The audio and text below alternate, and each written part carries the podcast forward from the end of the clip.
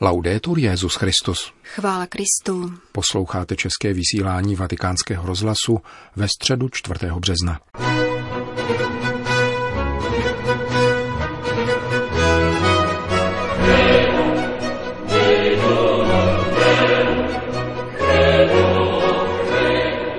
Věřím, věříme, vychází nový knižní rozhovor s papežem Františkem. Zpráva OSN o svobodě vyznání a svědomí útočí na hodnoty, jež je povolán hájit, řekl stálý pozorovatel svatého stolce v Ženevě. O málo známé úctě emeritního papeže k jeho předchůdci Piu 12. vypráví německý jezuita Peter Gumpel. Hezký poslech přejí Jana Gruberová a Milan Glázer. Zprávy vatikánského rozhlasu. Vatikán. Nachlazení diagnostikované v minulých dnech svatému otci probíhá dále bez příznaků jiných onemocnění, uvedl ředitel vatikánského tiskového střediska Mateo Bruni v odpovědi na dotazy novinářů. Jak dále dodal, papež František slouží každý den mši svatou a sleduje duchovní cvičení, která probíhají v exercičním domě v Ariči. Připomeňme, že příznaky indispozice se projevily u papeže Františka v druhé polovině minulého týdne. Proto v neděli při modlitbě Anděl Páně veřejně ohlásil, že se nebude duchovních cvičení pro římskou kurii účastnit osobně, nýbrž bude je sledovat prostřednictvím televizního přenosu v domě svaté Marty. Itálie. Vatikánské nakladatelství ve spolupráci s italským nakladatelem Rizzoli vydalo další knižní rozhovor papeže Františka s italským knězem Markem Pocou, který zachycuje jejich konverzaci v televizním pořadu věnovaném vyznání víry. Deník Corriere della Sera přinesl několik papežových myšlenek, jimiž komentuje text kréda. Ďáblova přítomnost, říká papež František, je realitou našeho křesťanského života, protože ďábel je reálný. Ačkoliv někdo popírá, že by existoval a naše tíhnutí ke zlu vysvětluje nemocemi těla, duše či ducha. Naše zraněné lidství je sice pravdou, avšak Satan existuje. Je to svůdce. Zřeknutí se satana a jeho svodů nabývá jiné jazykové podoby než vyznání víry. Říkáme, věříme v Boha Otce Všemohoucího, Stvořitele, a nikoli věřím v satana, protože se ďáblu nesvěřujeme jako dítě Otcově ruce. Věřím, že ďábel existuje, ale nemiluji ho. Vím o jeho existenci a mám se bránit jeho svodům. Populismus utiskuje chudého člověka a manipuluje s vírou, pokračuje papež František. Dalším rysem populismu je utváření kultu kolem jeho mluvčího, velekněze. Takových jsme poznali mnoho, pomysleme na Hitlera. To byl populistický velekněz, vyvolený, bůh, jak sám o sobě smýšlel. Populisté jsou lidé, kteří myslí výlučně sami na sebe, ovšem nikoli na druhé, které ponechávají v jejich bídě, hubí je, anebo dopouštějí jejich smrt. Populisté věří, že jsou bohové a přiživují svůj vlastní kult. V tomto smyslu je příznačný příběh Napoleona, sebejistého muže, který korunoval sám sebe a se zvráceným potěšením uvěznil papeže. Na konci jeho života mu pán ve svém milosrdenství dal poznat ponížení. Napoleon umírá v ostrovním vyhnanství jako nějaký chudák a možná právě tam mu pán mnohé odpustil. Pokud je tvá víra živá, jako taková, jakou ti předala babička, která věřila ve vzkříšení a nyní díky své víře žije a nazírá Boha, zeptej se jí, zda je to pravda. Uvidíš, že ti odpoví. S našimi zemřelými a předky můžeme rozmlouvat, můžeme se jich dotazovat, kde nyní jsou. Jako údy Kristova vzkříšeného těla již dnes žijí v Bohu. A pak nastane vzkříšení pro všechny. Nevím, jak proběhne poslední soud, protože jsem se neúčastnil zkoušek na tuto událost, připouští papež František. Pokud se mám zamyslet nad tím, jaký tento soud bude, napadá mne, že jako obětí. Pán mne přitiskne k sobě a řekne mi, tady si byl věrný, tady méně, ale pojď, oslavíme, že jsi přišel. Odpustí mi chyby, kterých jsem se dopustil, jsem si tím jist. Má totiž určitou vadu, pokulhává, nedokáže neprominout. Je chorobně milosrdný. Rád o Bohu takto smýšlím a nenahlížím na poslední soud jako na nějakou bilanci. O pekle, řekl dále papež František, nevíme. Existují lidé a mezi nimi řada osobností, kteří se v dějinách až do samého konce uzavírali boží lásce. Nikdy ale nemůžeme vědět, co se s nimi stalo, protože Bůh je chorobně milosrdný. Na druhé straně je též spravedlivý a pokud mu člověk neotevře srdce, nic nezmůže. Pokud se člověk za života naočkoval proti božímu milosedenství, je s ním konec. Říká papež František v novém knižním rozhovoru.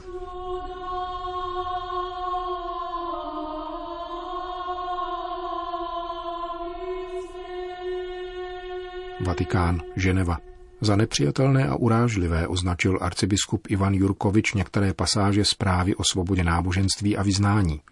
Dokument byl představen 2. března v Ženevě na 43. zasedání Rady Spojených národů pro lidská práva. Pozorovatel svatého stolce při úřadech OSN v Ženevě vyjádřil velké obavy nad četnými narážkami, doporučujícími, aby svoboda náboženství, vyznání a výhrady svědomí byla považována za druhotnou ve vztahu k ostatním takzvaným lidským právům a především k těm, jež se profilují jako jakási ideologická kolonizace ze strany některých států a mezinárodních institucí. Po této stránce je předložený raport alespoň částečně útokem na svobodu náboženství, vyznání a svědomí, uvedl vatikánský diplomat. Za problematickou pasáž označil arcibiskup Jurkovič články věnované svobodě náboženství nebo vyznání a genderové rovnosti. Zdá se, že dokument se v této části soustředí na propagaci vize lidské společnosti, jež není sdílena všemi a neodráží sociální, kulturní a náboženskou situaci mnoha národů, místo toho, aby se zaměřoval na ochranu pronásledovaných a diskriminovaných mužů a žen jakékoliv víry či vyznání. Vatikánský reprezentant poukazuje, že ironii osudu k tomu dochází nedlouho po podpisu dokumentu o lidském bratrství za světový mír a společné soužití, který 4. února loňského roku podepsal papež František a vrchní imám Al-Azhar a který vybízí světové lídry ke spolupráci na šíření kultury tolerance a pokoje.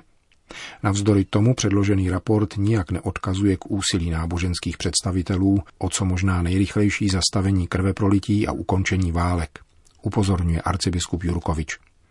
S poukazem na skutečnost, že svatý stolec vždy chápal termín pohlaví podle běžného, všeobecně přijímaného úzu, založeného na mužské a ženské biologické identitě, citoval vatikánský stálý pozorovatel promluvu papeže Františka k diplomatickému sboru ze 7. ledna loňského roku, kde se papež zastavil nad rostoucí převahou mocenských a zájmových skupin v mezinárodních organizacích, které zde vnucují vlastní vize a názory, čímž podněcují nové formy ideologické kolonizace, které mnohdy nectí identitu, důstojnost a citlivost jednotlivých národů. Je poněkud trpké, ačkoliv vzhledem k četnosti těchto případů stále méně překvapivé, že raport OSN, který by měl hájit základní a univerzální právo člověka na svobodu náboženství, vyznání a výhradu svědomí, nyní útočí právě na to, co je povolán hájit. Uzavírá stálý pozorovatel svatého stolce v Ženevě arcibiskup Ivan Jurkovič.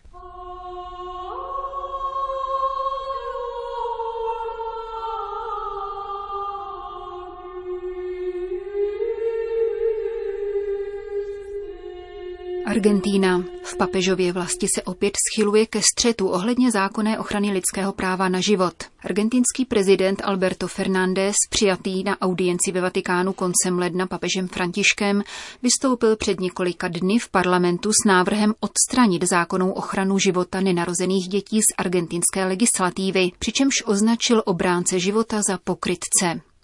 Zmínil však také, byť v jiném kontextu a pochválně, svatého otce. Prezidentovo vystoupení komentoval nejprve tweetem a pak nedlouhým tiskovým prohlášením jeho jmenovec Viktor Manuel Fernández, arcibiskup z La Plata a blízký papežův spolupracovník. Ačkoliv souhlasím s některými věcmi, které zmínil prezident republiky, velice mne zarmoutilo, že nejprve cituje Františka a potom mluví o pokrytectví ve vztahu k těm, kdo hájí lidský život od početí. Řekl doslova pokrytectví. Myslel tím také papeže Františka, který se v této věci mnohokrát velice jasně vyjádřil. Táže se argentinský arcibiskup Viktor Manuel Fernández a vyjadřuje se konkrétně také ke zmíněnému návrhu argentinského prezidenta, který nezahrnuje výhradu svědomí a chce zavést bezplatnost dobrovolných interrupcí, podobně jako návrh zákona z roku 2018 zamítnutý Senátem.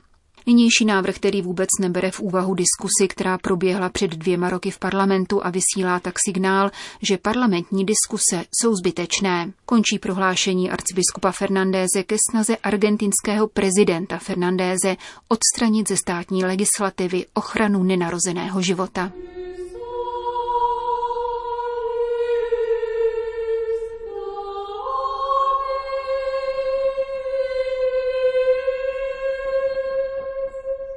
Itálie.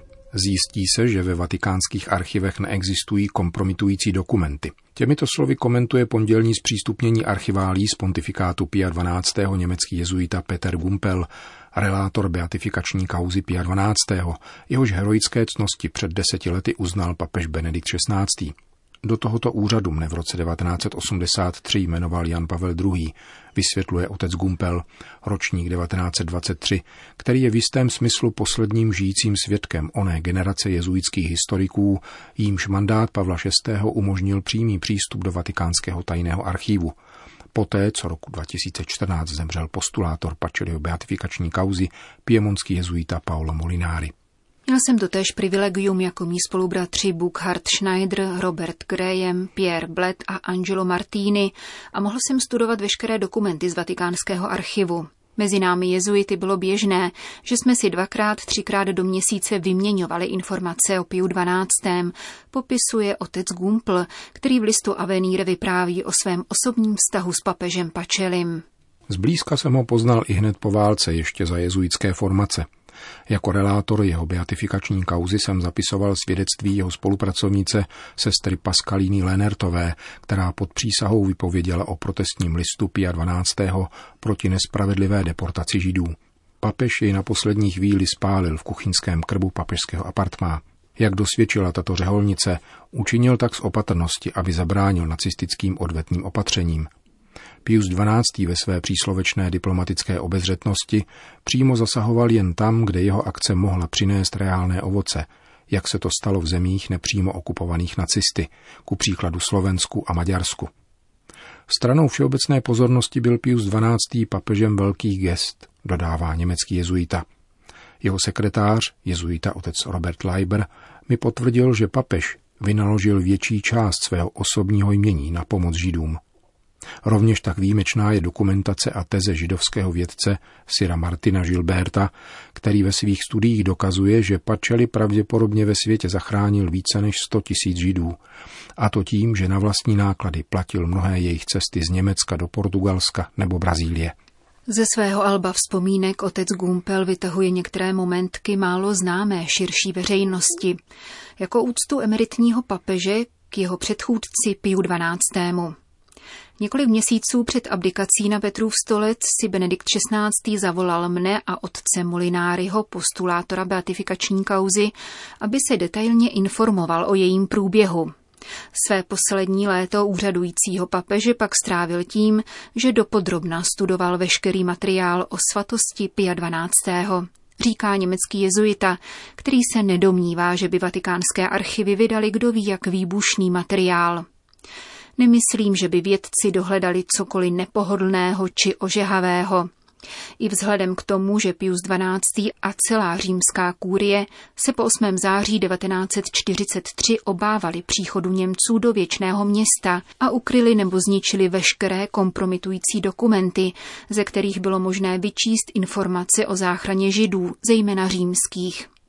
Mnoho materiálů bylo zasláno do Spojených států nebo Lisabonu, další část ukryta v klauzurních klášterech nebo skartována. A zbytek? Mám za to, že zkušení zedníci svatého stolce její zazděli natolik dobře, že už ani nevíme, kde ho hledat, uzavírá otec Peter Gumpel v listu Avenire.